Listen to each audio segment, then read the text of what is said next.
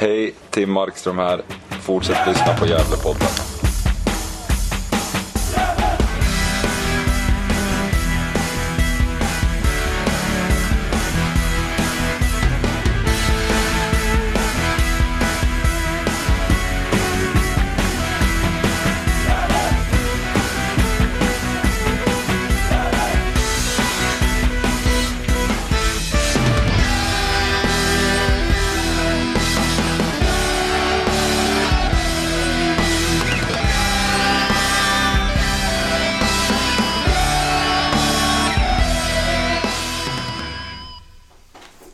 Right, då kör vi igång. hundranittiofem i ordningen, Gävlepodden. Vi sitter här några minuter efter matchen mot eh, Sollentuna, där Gävle I F vunnit med sex två. Den största vinsten för Gävle I F i tävlingssammanhang sedan tvåtusen mot Boden. tjugo-årsjubileum alltså. Eh, så det är väl otroligt trevligt. Men vi ska prata om hemmaderbyt också. Och vi kan prata lite betygssättning, eftersom det var en liten het potatis på Twitter här. Det lilla som skrivs om Twitter om Gävle I F måste man hugga tag i och få upp, tycker jag. Men samtidigt otroligt mycket om den fina segern mot Sollentuna. Och som vanligt är Johan på plats. Välkommen Johan. Ja, precis. Ja, det var ju trevligt att podda idag, måste jag säga. Jättekul. Ja. Ja, tjugo år sedan. Härlig vinst. Kommer du ihåg den? Boden hemma? Nej, det gör jag faktiskt inte. Det gör jag inte. Jag var nog förmodligen inte där i så fall. Nej, jag tror inte. Jag heller att det var. Men det kanske Daniel Thörin, vår gäst, var. Nej, riktigt så gammal är jag inte faktiskt. Jag är gammal men inte så gammal. Nej, men nej, jag var inte på plats då. Men jag har, jag har spelat på Boden själv. Så att... Nej, äh, men det, det var jätteroligt med, med sex två-vinst idag. Så det, mm. det är kul. Du är varmt välkommen, för de, de, de flesta känner vi till dig. Du har ju förflutet i Malmö Hammarby, men framförallt för den här podden, viktigt att veta, Gävle I F under x antal år. Ja, precis. Så du är varmt välkommen återigen. Du var ju med i vårt uppsnack där i en hemmamatch. Ja, just det. Äh, en Carex Corner. Karekskåren, Corner, precis. Karek's, eh, Studio Karek. Studio Karek, så heter det. Micke Karek. Micke Karek är det. Ja, så kul att vara här igen. Ja, kul att vara här. Mm. Men eh, vi börjar väl med hemmaderbyt då. Eh, ett ett. Vad, vad har du att säga om hemmaderbyt, Johan? Ja, det är en bättre match tycker jag än, än, än första derbyt ändå. Eh, Lite mera, mera chanser sådär, som, är, som jag har på näthinnan tycker jag. Eh, jag tycker att eh, Sandviken är återigen bättre. Kanske något ännu bättre än man, än man var eh, i, i sin, sitt hemmaderby där i Sandviken. Eh, och eh, jag tycker väl att eh, Gävle ska vara glad för, för ett ett helt enkelt. Jag tycker Isak Lidberg säger ganska intressanta saker till, till era dagblad efter matchen. Mm. Eh, han tycker att eh, målet som kommer, eh, ett noll där som vi gör, så kryper på en, en liten rädsla om att faktiskt leder matchen. Jag tror lever kvar lite sedan förra säsongens derbymatcher, att bli lite rädda för att vi var kunna på väg att slå dem. Och det tycker jag är ganska intressant, det han säger Isak, att det är... Det känns ganska många gånger den här säsongen det har kommit ett ledningsmål som man liksom på ett sätt slappnat av och eh, släppt in motståndarmatchen. Och du Daniel har ju spelat betydligt mer fotbollen än mig och Johan eh, på betydligt högre nivå. Vad jag vet i alla fall, Johan. Ja, absolut. Nej, jag har inte spelat på allsvensk nivå. eh, vad, vad tror du det kan bero på att, att, det, att det blir så här i matchen, att man liksom... Är det liksom en erfarenhetsfråga, ålder eller psykologiskt? Ja, men det är nog en blandning skulle jag tippa på av allt det du är inne på. Alltså, både att det, det är ju rätt eh, låg medelålder GIF och eh, erfarenhetsmässigt. Eh, så det är klart att det spelar in. Och sen som, som vi hörde när vi såg matchen på T V här, att eh, de har ju ett jättebra hemmafacit eh, GIF i år. Och det är såklart att det sätter sig säkert någonstans i bakhuvudet på, på spelarna. Så visst, så kan det vara. Absolut. Mm. Vad kan du säga? Vi går in på försvarsspel lite mer. Vad är det som, som gör, gör det lätt för dig försvar att, att försvara mot ett lag som har mycket boll? Finns det något specifikt som, som man kan tänka på som försvarare? Eh, det är väl egentligen att när, när motståndarna har bollen så, så då är ju alla elva i ens eget lag försvarsspelare egentligen. Så det är väl egentligen att eh, alla är väl, väl införstådda med hur man ska agera när motståndarna har boll, oavsett om man står högt med laget och vill, vill pressa högt eller om man vill eh, ligga lågt med, med laget då. Eh, det jag kan ha upplevt eh, med GIF de här senaste två, tre säsongerna eh, då jag har sett dem, så tycker jag att man borde ha eh, kanske varit lite tuffare, speciellt på hemmaplan i försvarsspelet. Eh, att man ser tydligare när man vill upp och pressa och verkligen visa att det här är det här är Jävla I F:s hemmaborg. Eh, så. Att man sätter mer stolthet på det. Eh, så det kan jag tycka. Eh, och, men eh, det här med att få svara på din fråga, det, det är väl att alla är samspelta, eh, ligger rätt i positioner och, och kan vara trygga och ligga lågt i försvarsspel också och låta motståndarna ha bollen. Eh, så länge de inte kommer åt de här farligaste ytorna. Mm. Så att, eh, det är väl det. Mm. Spännande. Komplex svar på en komplex fråga. Ja, det är inget lätt. Nej, det... Fotboll är lite som matematik och blir ju mer och mer, tycker jag. Ja, det, det blir ju det är, ja, som matematik eller schack eller vad man ska säga. Det är ju, och speciellt som vi pratade om innan här, nu när det kommer in mycket ännu mer statistik och eh, de analytiska bitarna som jag tycker är superintressanta eh, och kan dra nytta av det eller faktiskt få se svart på vitt, inte bara gå på eh, känsla eller magkänsla utan faktiskt gå på rena data. Vad är vi, vad är vi duktiga på? Vad behöver vi bli bättre på? Vart är motståndarna oftast mål ifrån? Vilka ytor och så vidare. Mm. Ehm, sånt är superintressant. Mm. Pratar vi Sandviken då, pratar vi derbyt så, så vet du, jag tycker att Sandviken spelar lite annorlunda i, i den här derbymatchen än, än där man spelar hemma.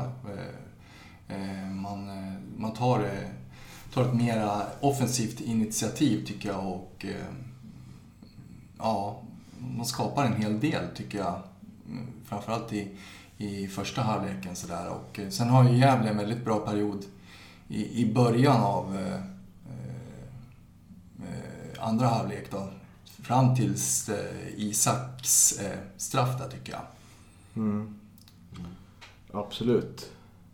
Jag blir inte så sugen på att prata så mycket derbyn efter vi har sett det här, så det är svårt att komma ihåg också hur det sett ut där. Men, eh, men jag håller med det ni säger, att, och det är Johan, om att det är vi Sandviken som är närmare segern än vad vi är och vi blir oerhört trötta en halvlek. Och det var väl det lite man gick in på inför den här matchen mot Sollentuna, att eh, som Nisse säger efter Sandviken-matchen att det eh, att målskytte handlar mycket om självförtroende. Vi kanske saknar det efter alla matcher, att det blir liksom, när spelet inte fungerar så, så börjar man liksom att låta någon annan ta ansvar när man kan skjuta och i bra läge. Mm. Och där, där är ju Isak, han har ju alltid ofta självförtroende, tycker jag. Han tar ju skott oftast och gör, gör det ganska bra sånt, men alla har inte det självförtroendet då.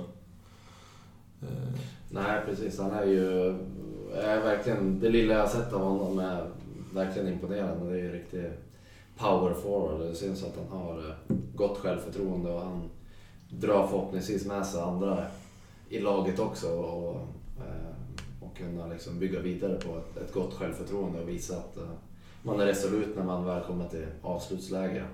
Mm. Ja, Isak går ju gärna på skott också och, och det är ju Det är ju så, det är den gamla klyschan, där skjuter man inte så blir det inte mål. Och ja, nu har han ju gjort, med den här matchen inräknad mot Sollentuna, har han gjort tio mål nu. Så att eh, den, den, den gamla sanningen verkar ju stämma ganska bra.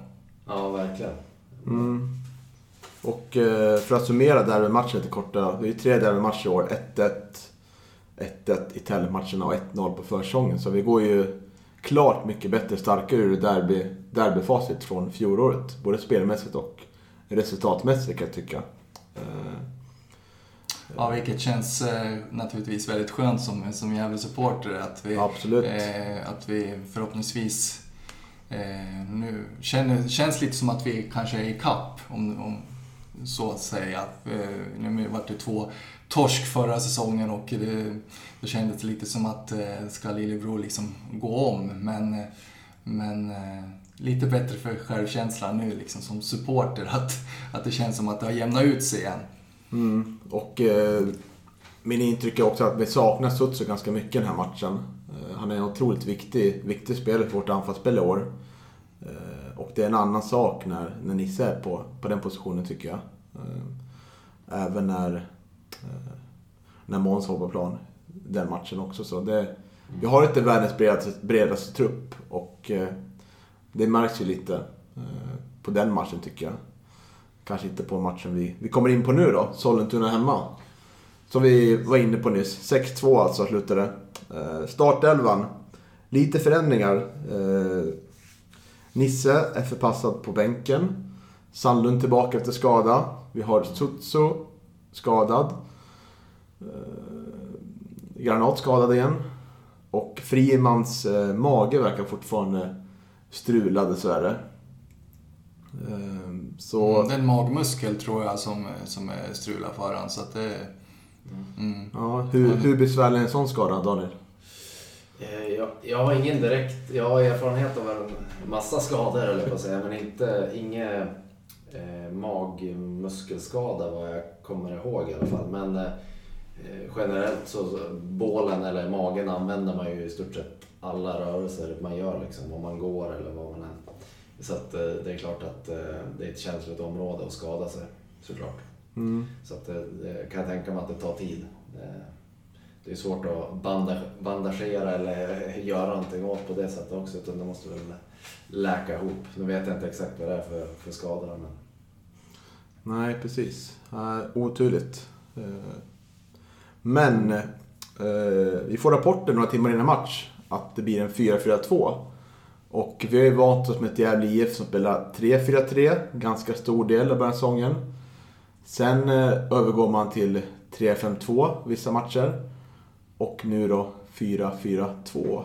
Eh, och eh, du pratade ganska mycket i om S S O-matchen. Att jag tyckte det var lite, att det kunde vara lite ja, varningsfinger på det om man tolkar det rätt. Att det var, att man kanske byter för mycket här. Förstår du?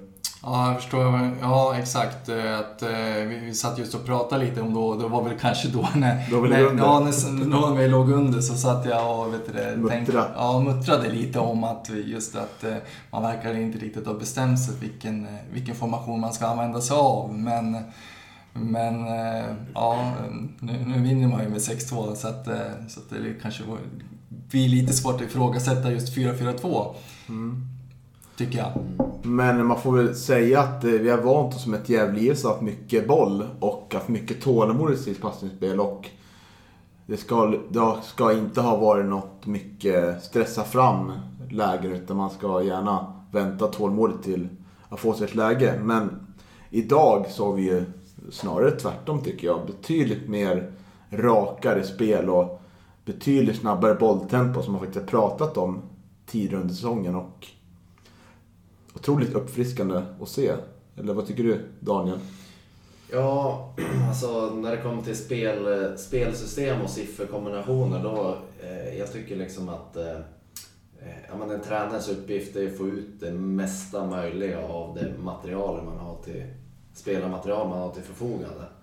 Och, och för mig är det egentligen mindre intressant om man spelar tre fem två, fyra fyra två eller fyra tre tre eller så, utan Jag, jag tycker det är viktigare liksom, vad, vad har man för attityd när man går ut och ska spela liksom. För det spelar ingen roll vilken sifferkombination man går in med om man inte liksom, eh, ja, är samspelt och har, har rätt attityd på planen liksom.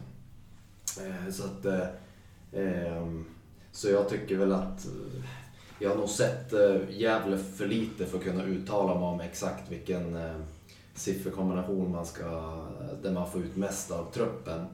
Eh, men lite grann som när vi var inne på matchen idag, så tycker jag att de, det, det fanns tendenser där till eh, ett lite rakare spel och så.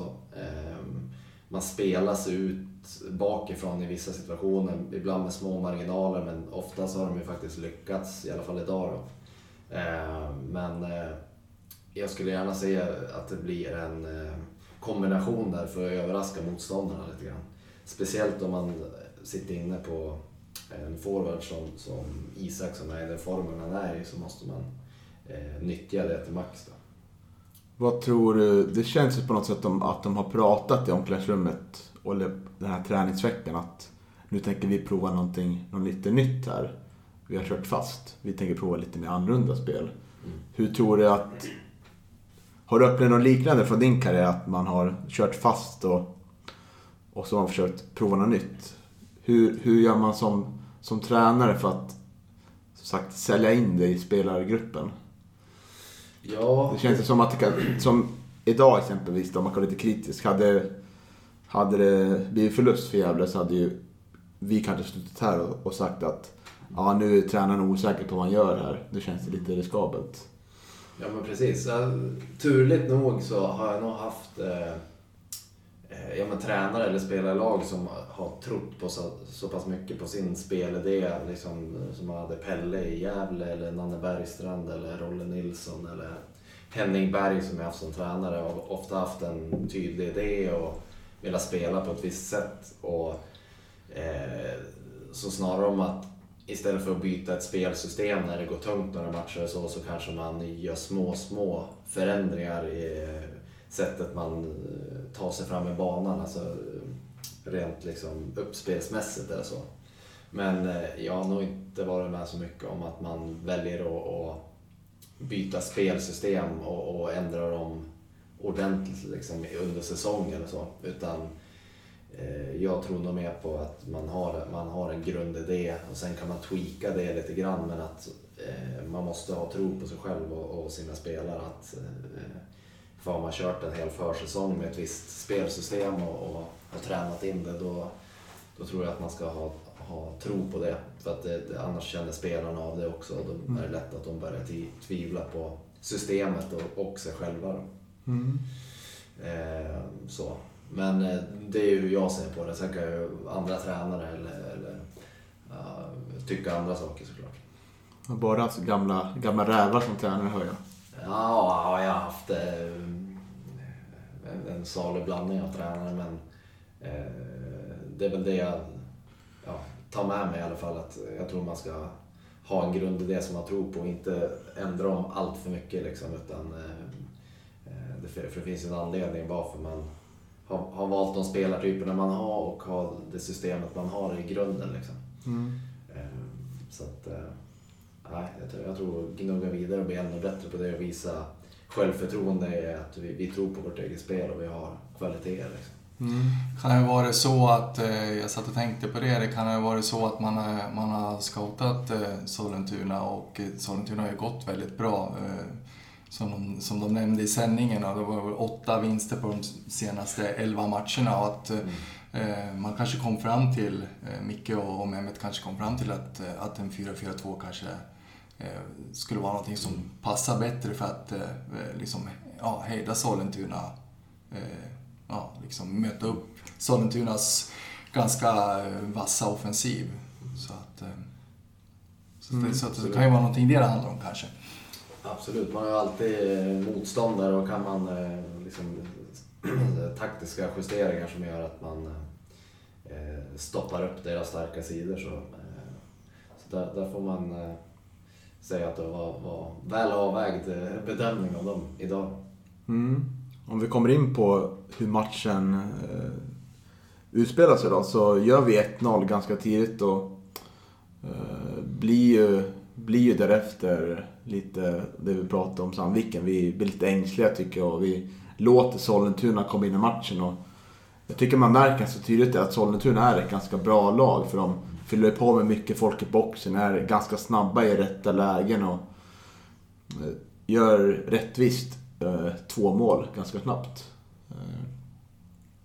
Ska jag nämna det också att eh, första målet gjort av eh, Näsholm då, som det är hans första i i, i Gävle-tröjan mm. och det är ett fantastiskt fint mål också. Ja, Näsholm som gör sin bästa match i GIF-tröjan. Ja, helt klart. Som du har nämnde här innan vi började trycka på rekordknappen att du har spelat med hans far. Ja, precis. Han gick i fotbollsgymnasiet där uppe i Sundsvall och Daniel, hans pappa då, spelade i många år på GIF Sundsvalls mittfält i, i Allsvenskan där.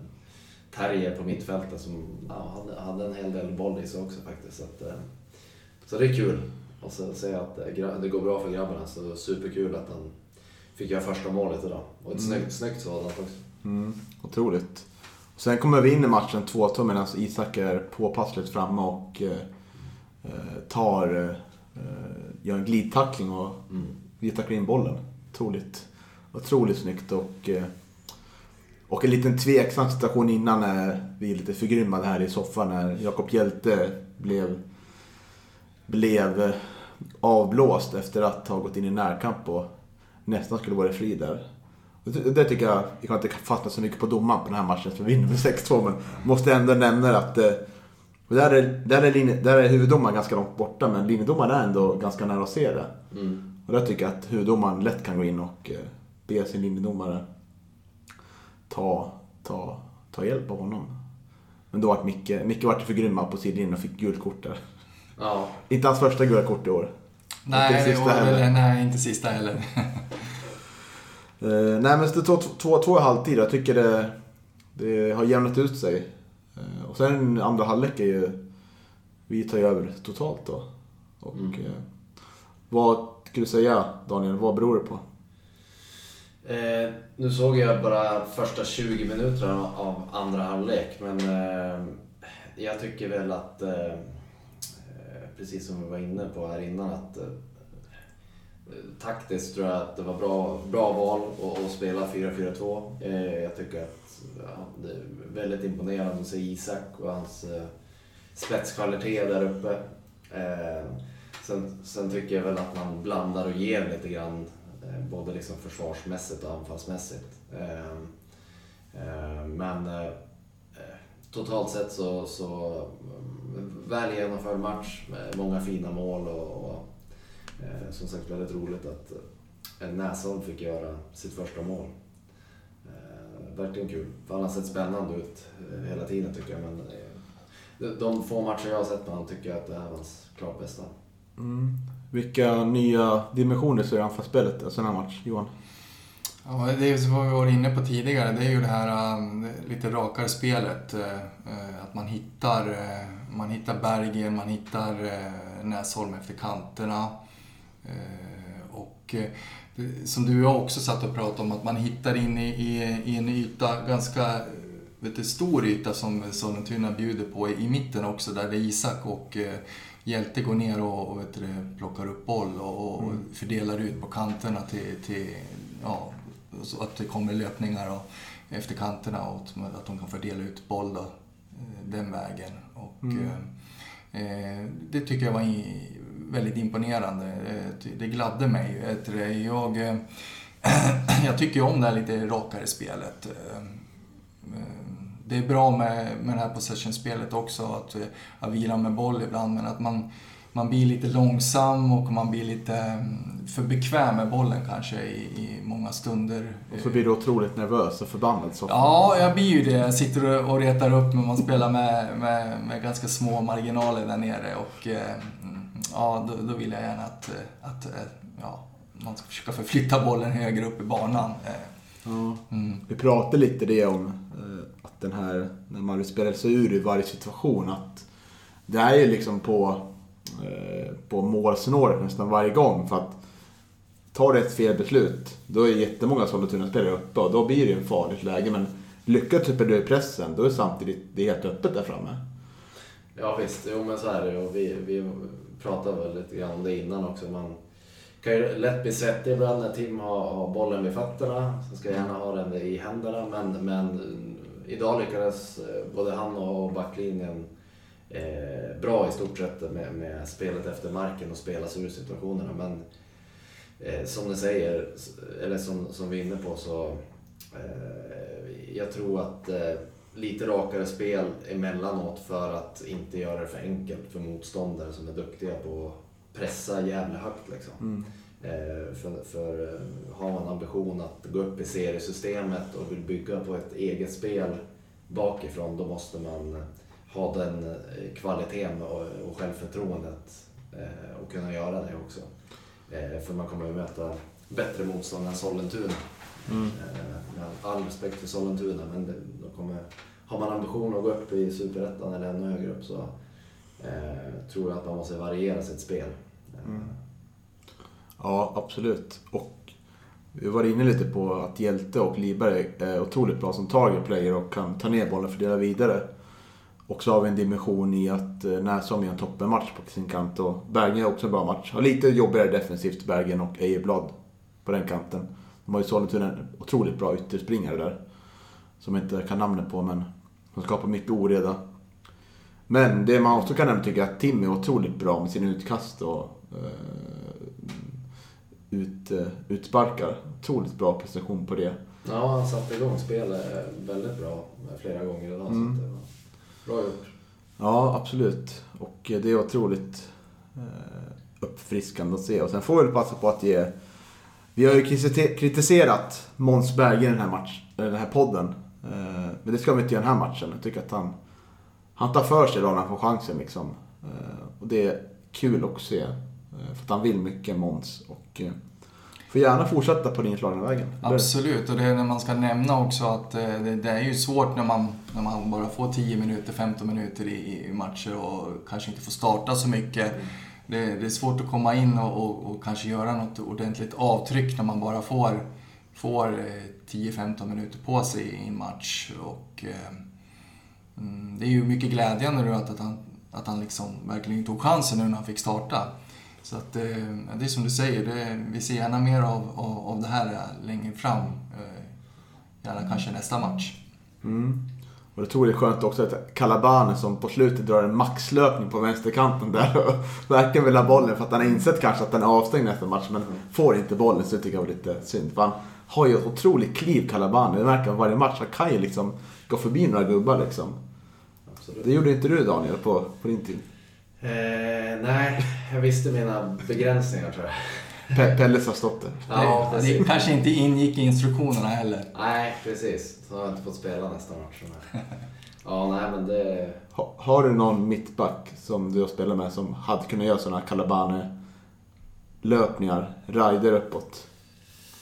Eh, ja, inte vad jag kommer ihåg så här på raka arm. Men man har väl spelat med några som har varit lite, vad ska man säga, som ja, får lite infall emellanåt och gör saker efter eget huvud, både defensivt och offensivt. Så att... Och då är du otroligt irriterad på de personerna om de blir misstag? Nej, nah, det beror på alldeles på vilket läge det är. jag, jag gillade att vinna, så ledde det till att vi vann, så då var det okej, okay, men ställde de till det, då fick de nog höra det, tror jag. Jag tänker på den här brasilianen Lucio i Leverkusen. Han var ju en sån som var otroligt offensiv. Ja, han var fantastisk på att ta fram bollen. Jag gillade, gillade, den, eller gillade och gillade den typen av mittbackar som är duktiga på att starta anfall bakifrån och ha självförtroende för upp bollen. Mm. Var inte Granström en sån typ av mittback när han var lite yngre, när han spelade i Holland? Granqvist tänker du på? Granqvist, absolut. Ja. Gran. Jo, Granström. Han, han gjorde rätt mycket mål också faktiskt direkt när han kom till Holland, där i Groningen tror jag att det var. Ja, just det. Så han var jätteduktig på det, men det finns fler bra exempel. Rasmus Bengt som var superduktig på det, mer då han var yngre. Han spelade i Trelleborg, väldigt duktig på det. Um, så att uh, ja, det finns, finns många både svenska och utländska backar som är, som är duktiga på det. För det är ju, anfallsspel börjar ju bakifrån egentligen, så att uh, ja. Det kommer kanske komma fler och fler som, som målvaktspositionen har utvecklats mer än nu, att man ska vara en, en spelande målvakt, man ska kunna göra saker med bollen, vara en del av anfallsspelet. Så jag tror även att Uh, mittbacken och Thomas Edlund kanske inte kommer få den här stora platsen i, i framtiden, även fast det kommer att ha sin roll. Eller så går det bara runt runt så att det kommer tillbaka igen. Vad vet jag? Ja, precis. Det är också lite den här konstgräs och inte konstgräs-debatten. Liksom är det spelare på konstgräs och, och det är klart att det underlättar eh, som målvakt. Och, och för det blir inte lika mycket snedstudsar och så här, utan bollen beter sig väldigt likt överallt. Eh, så att... Eh, nej, men det, det, jag tror också att det kommer gynna... gynnar någon som är duktig med fötterna både i backlinjen och, och målvakter. Så är det. Mm. Vi måste komma in på Isak Lidberg som bara spottar i mål. tio mål i Jävla I F nu. Eh, och tar liksom, vi pratade lite under matchen att han, han tar ju skottläget på allt han får när han kommer strax utanför träffområdet och ibland går det inte hem, men ibland går det hem och det får vi se idag. Vad Vad kan man säga om, om Isak Lidberg? Hur, hur länge får vi se honom på Galevallen i den himmelsblå slash vita tröjan? Ja, l- länge till hoppas jag. Men jag hoppas också, ja, det, det, jag håller instämmer, han är fantastiskt duktig och eh, liksom härlig karaktär. Men eh, man vill ju också se att, för det är väl inte frågan om, utan när han rör på oss, om det, vi får bollen säsongen ut eller om det blir nästa år, så vill man ju ändå att vi har ett grundspel som gör att vi inte är beroende av en eller två spelare. Även fast han har levererat poäng nu då. Eh, så, så att eh, vi får hoppas att eh, Gävle är bra även utan eh, Isak när han nu försvinner. Mm, tror jag. Ja, alltså jag tror ju att eh, det här är väl den enda säsongen kanske vi får se Isak Lidberg i Gävle. Ja, det, det är kanske längre fram då om, om vet du, Gävle avancerar i, i seriesystemet så, så kanske det kan vara läge för en comeback. Det är ju en, det är en ung kille.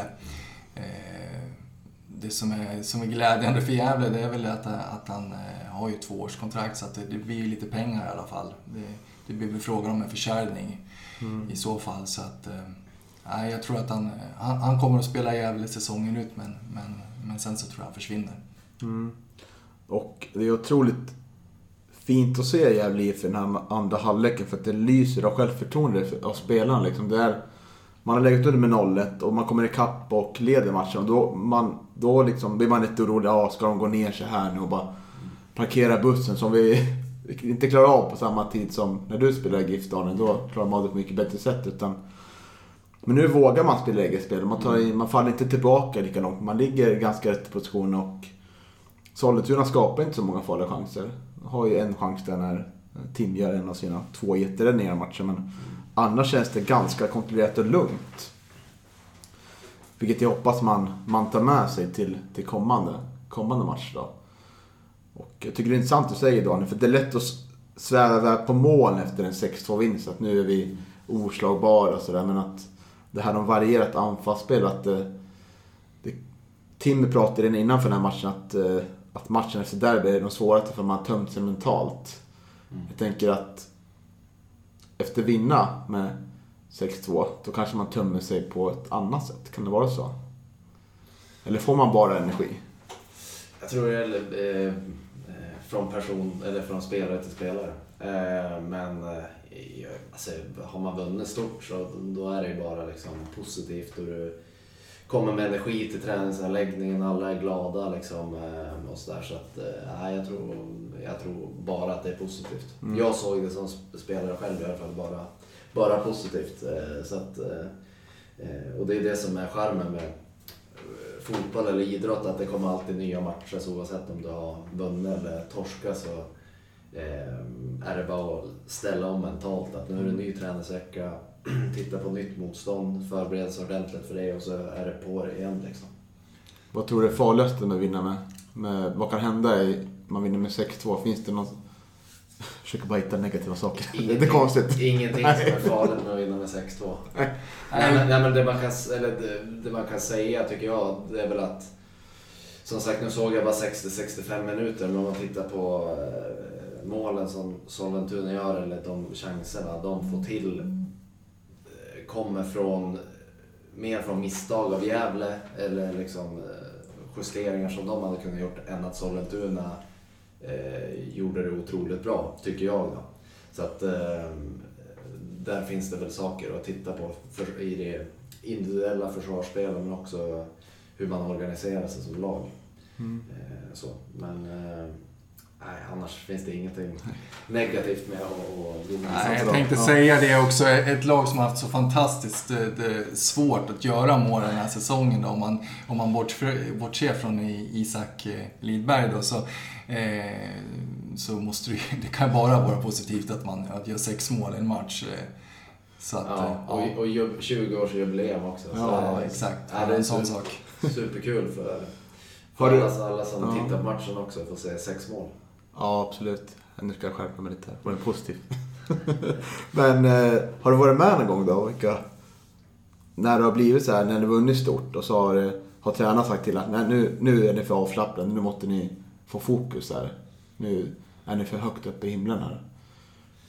Nej, det tror jag inte. Alltså alla, alla som är på elitnivå är nog så pass professionella att man, man laddar om och vet att man har liksom ett långsiktigt mål och man har liksom ett eh, ansvar mot klubb och supportrar och alla att, att vara professionell. Så det tror jag de allra flesta klarar av det. Eh, så. Sen som sagt kan det vara enstaka spelare som har har lätt att flyga iväg mentalt eller så här, men, men generellt skulle jag säga att de, de allra, allra flesta på elitnivå är eh, proffsiga.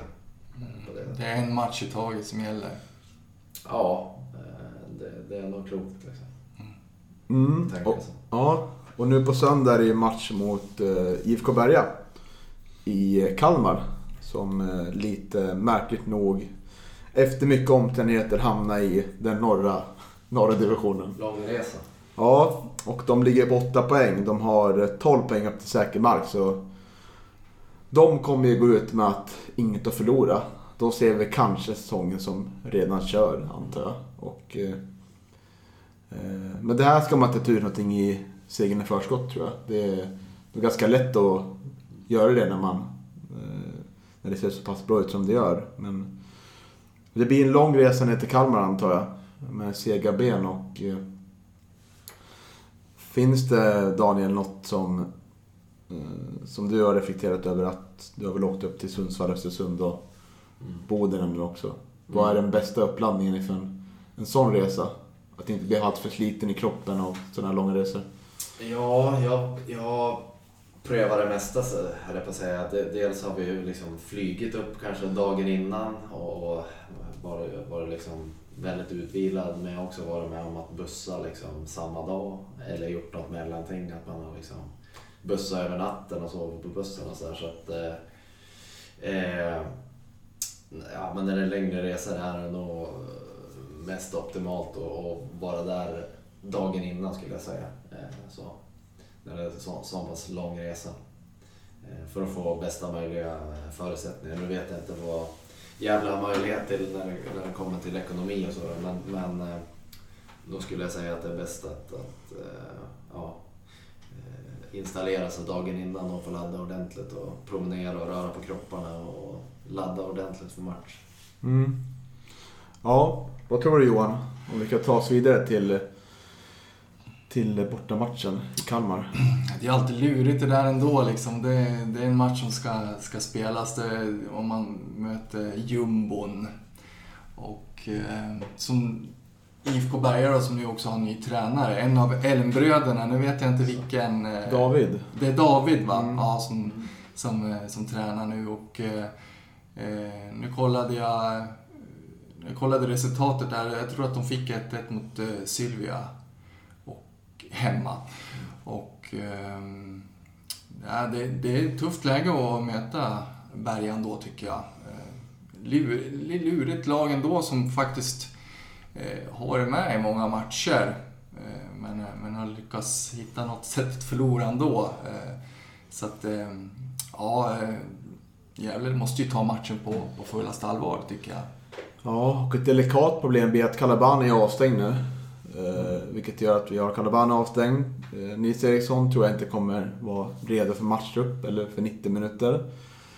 Så det lämnar Kevin Persson ganska ensam där på den ordinarie mittbackpositionen. Man har Jakob Bejeblad som är egentligen mest högerback, vill jag säga.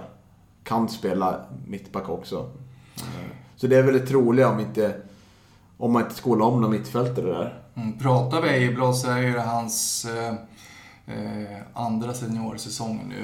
Eh, var det första i Gävle förra och, eh, och har ju varit junior innan. Och som junior har han ju spelat mittback.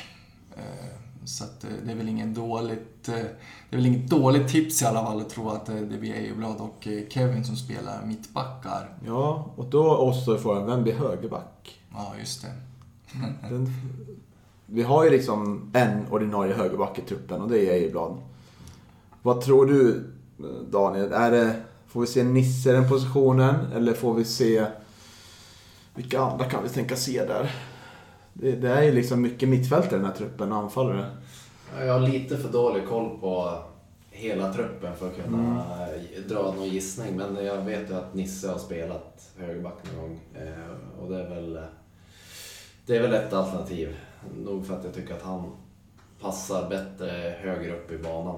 Och har gjort mycket bättre ifrån sig, ja. högre, så mer offensiv position än att ta defensiva uppgifter.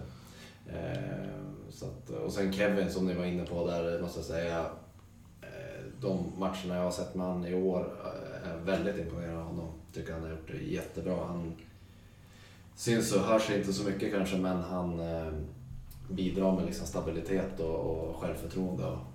Jag tycker han har gjort det jättebra. Mm. Jag har ju gjort mina två liksom framtidstron på Gävle, för att jag tror att dels att Kevin kommer göra ett mål i år. Hoppas fortfarande får gå upp på hörnor. Han är lite för... Ja, måste vara lite mer aggressiv där. Så nu vill jag gå fram här lite från andra och längre bak. Men det är så att Nisse ska vinna den andra, andra positionen i skytteligan interna. Och där har vi pratat ganska mycket om att jag ser ju Nisse som anfallare och inte som mittfältare eller ytterback. Vad ser du Nisse som? Ja, det, återigen, jag, jag har sett han för lite för att kunna göra en rättvis bedömning, men, så, så jag lägger in en brasklapp där. Men mm. säg att jag har sett han fyra, fem matcher. Eh, någon match jag har sett han har gjort poäng och då har det varit från eh, en, en hög liksom, ytter mittfältsposition. Eh, jag har faktiskt inte sett han spela som forward tror jag. Så jag kan inte göra den bedömningen riktigt, mm. men... men eh, jag har ju sett han spela ytterback också och, och som sagt han, han, ja, nej, han gör sig bättre på en offensiv position. Sen om det är som anfallare eller yttermittfältare låter jag osagt. Du kanske har spelat på honom? Kan det vara så? Det tror jag inte nej. faktiskt. Inte vad jag kommer ihåg. Nej, inte Åbygg-vända kanske. Ni kanske var l- längre ner då? Ja, vi var mm. då i femman tror jag. ja. ja. Jag vet vad du tycker Johan, du tycker också som jag, att han anfallare. Ja, absolut, så är det. Jag, jag vill ju ha honom... Jag, jag har ju precis som du sett honom spela högre upp i banan också som forward. Är ju otroligt lurig och duktig och liksom löpa djupled och sånt där. Och jag tror att eh, han skulle göra sig bra uppe på topp och skulle nog göra en hel del mål just just när han gör de här djupledslöpningarna. Mm. Eh, vi ligger åtta nu. En match mindre spelad. Matchen mot Frej kommer spelas i slutet av oktober. Så då blir det slut på den här haltande tabellen. Jag gillar inte haltande tabeller. Tycker det är otroligt jobbigt och störande. Liksom. Så det första jag gjorde var att ta reda på när spelas den här matchen. Och det låg ute på svensk fotboll. Så det var ganska bra. Mm. Men vi ligger alltså nio poäng upp till Syrien på fjärde plats och sju poäng till Sollentuna på femte plats. Men man match mindre spelat så. Men en riktigt bra höst så är inte det helt omöjligt. Så det kan bli otroligt spännande att se om vi kan rida vidare på den här otroligt fina segern. Den historiska segern. Verkligen. Jag tänkte att vi ska avsluta med att påa lite intervjun vi släppte med Sulan häromdagen på Patreon. En timme och fyrtio minuter. Otroligt fint med den sympatiska och fantastiska Daniel Sulan Wesslin. Som du tyvärr inte spelar med Daniel, där jag kollade upp här. Du miss- Gjorde du det? Ja, spelade ja. två år faktiskt. Var det så? Ja, ja så jag vet. Ja. Vad du säger om Sulan? Nej men en otrolig liksom, talangfull spelare. Otrolig liksom, blick för spelet och duktig, duktig tekniskt med bollen och sådär. Eh, sen var han kanske inte den mest hårt arbetande forwarden jag spelar med. Eh, jag gillar inte att träna. Nej, jag gillar inte att träna och så här. Så att, nej, men som sagt, väldigt duktig, offensivt duktig, avslutare. Ganska stark i kroppen också, bra blick. Men som sagt, de åren jag har spelat tillsammans med honom hade han ju väldigt tuff konkurrens i, ja, det var Hasse Berggren, Gärnt, Amadou Jabo. Så att det var inte alltid att han fick en startplats just då. Men vi pratar mycket om de där anfallen när vi, när vi pratade med så han fick, han fick kommentera varje anfall han spelar med. Vilka skulle du säga av dem du nämnde nyss? Vem är den, den bästa av dem? Eh, ja, den som det har gått, gått liksom bäst för sportsligt är väl Alexander Gärnt då. Eh, men den som var liksom allra bäst eh, som jag spelade med i GIF då var nog Amadou Jabo eller Jakob Orlov, skulle jag säga.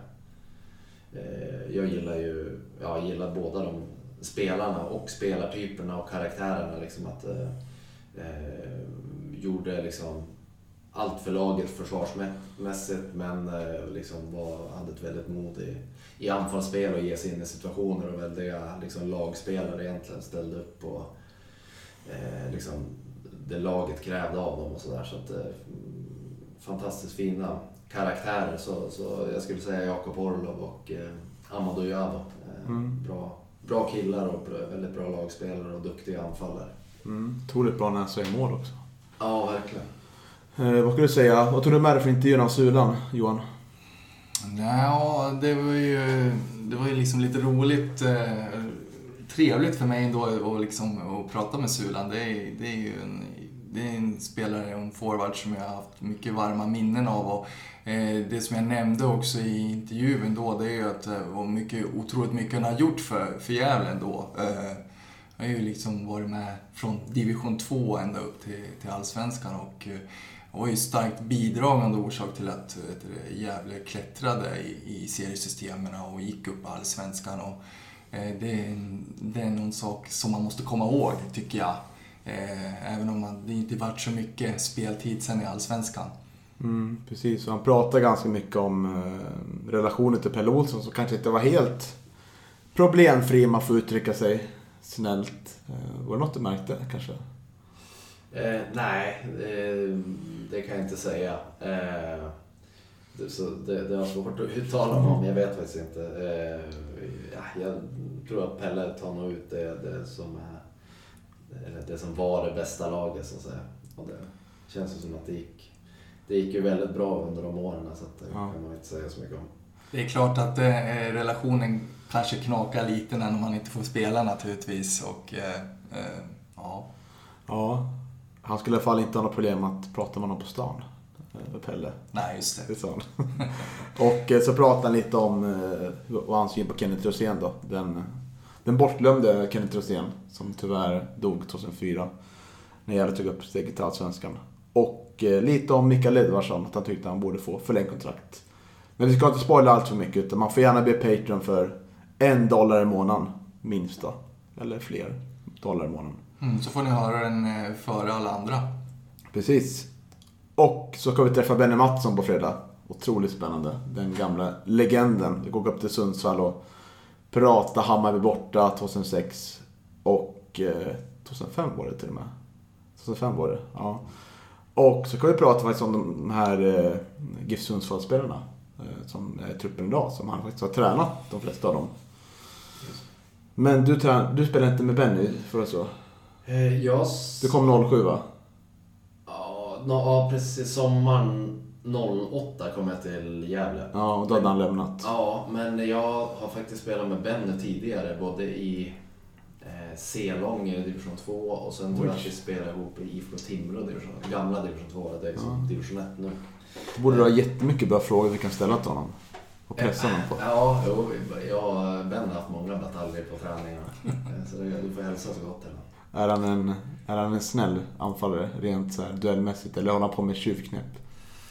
Eh, han var ganska tuff och hård, var eh, snäll, supersnäll kille utanför och mycket armbågar i ansiktet. Eh, ja, och, alltså så här, både hårt men oftast rättvis, ska jag säga. Okay. Jag spelar med, med mot och med fulare spelare. Men eh, nej, men han eh, tuff och hård anfallare och så snäll kille utanför. Mm. Vem är den fulaste du spelar mot?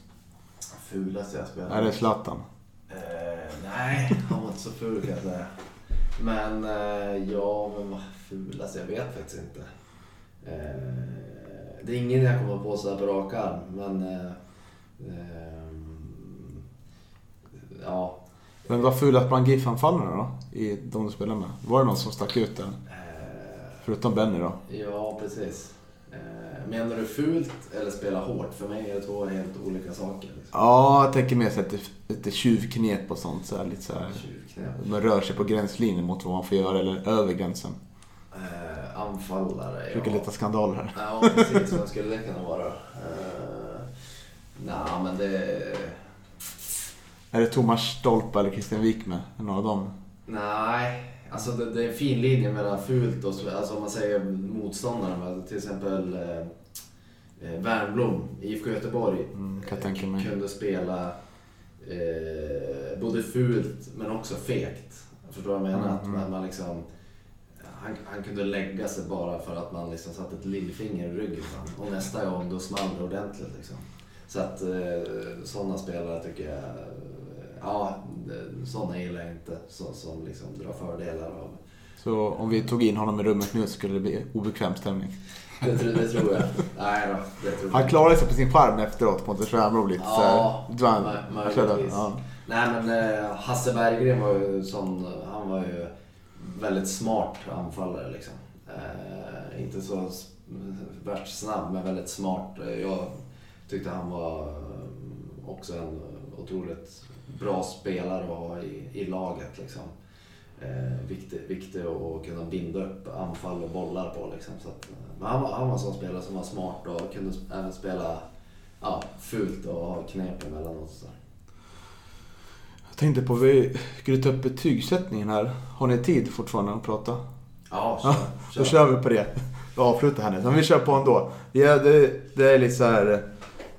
Betygssättningen som Erik Granat fick otroligt låga betyg efter Sandviken derbyt, och vi har upplevt att han har fått mycket låga betyg trots att han har gjort mycket bra saker på plan. Exempelvis så tycker jag att Erik Granat har varit ganska duktig utan boll, tagit mycket smarta löpningar och försökt dra isär motståndarlaget.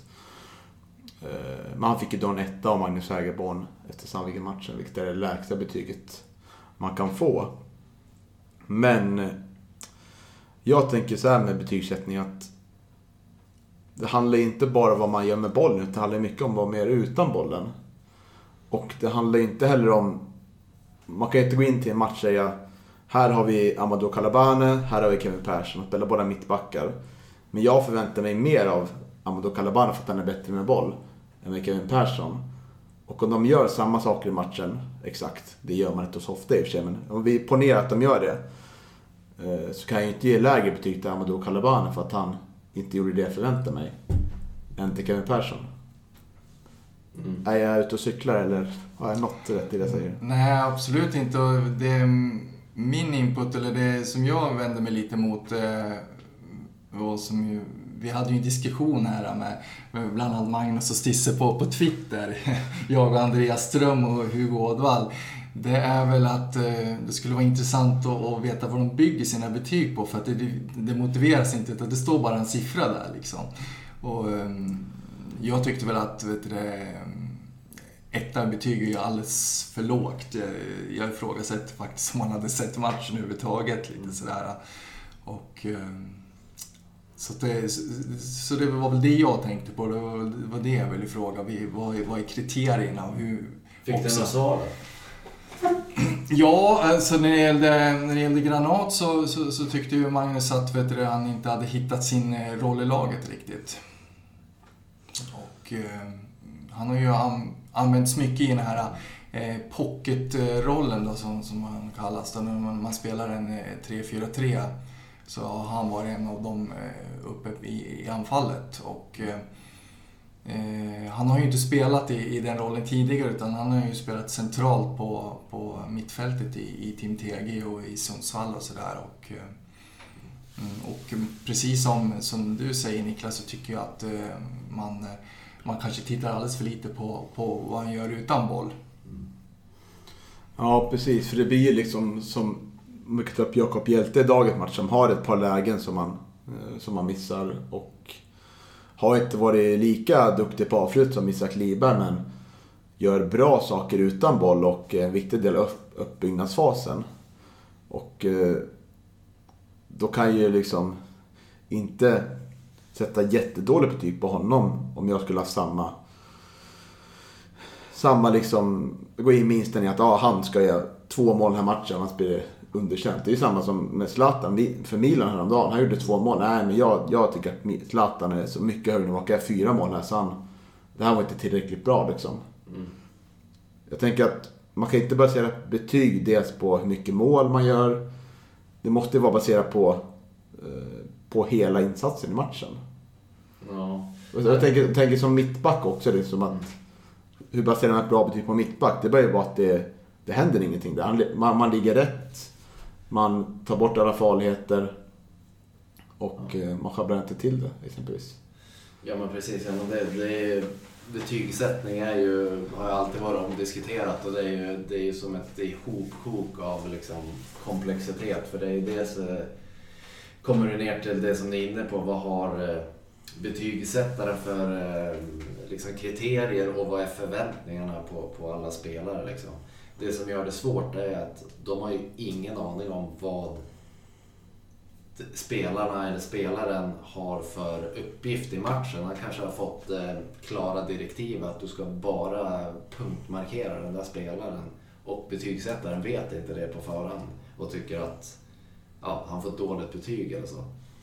Så att nej, det, det, det är otroligt svårt det där. Eh, och det som du säger, Zlatan eller någon anfallare kan göra två mål i en match och bli matchvinnare, men tittar du på expected goals, och han kanske borde ha gjort fem mål på de målchanser han hade. Gjorde han då en superbra match?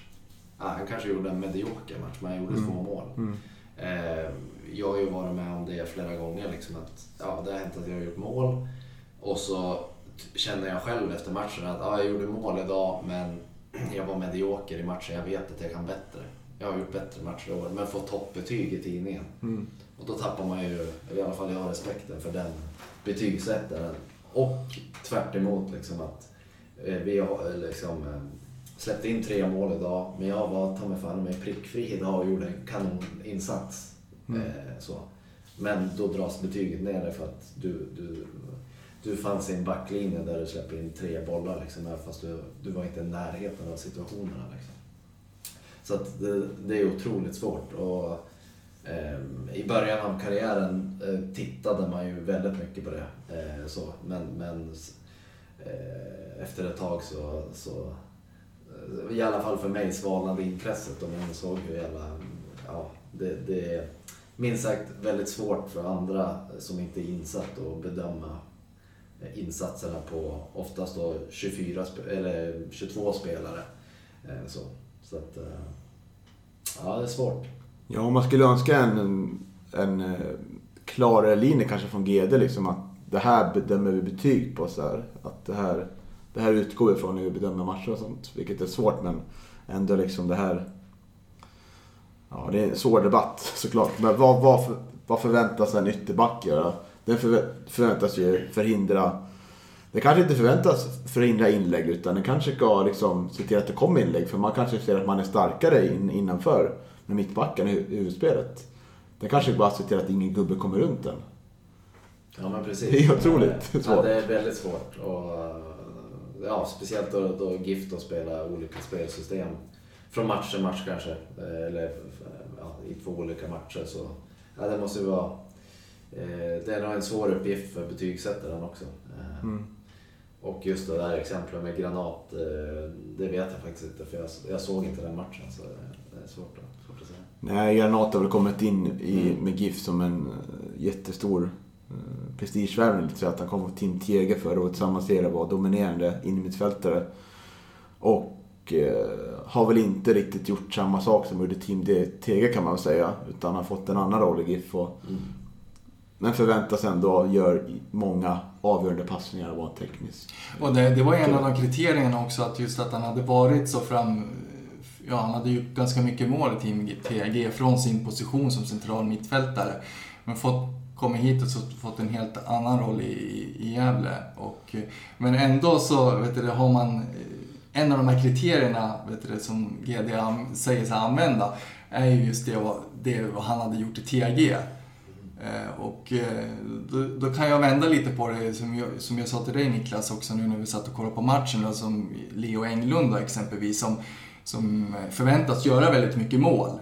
Och han fick en fyra betyg i, i derbymatchen och jag satt, i alla fall jag personligen satt och funderade om, om han var med överhuvudtaget. Mm. Han gjorde han, ja liksom för, de vill ju ändå liksom, liksom framhäva att eh, ja, det, det är en duktig målskytt. Men så, så gör han ingen mål i, i den matchen och eh, i stort sett osynlig och får en, en fyra.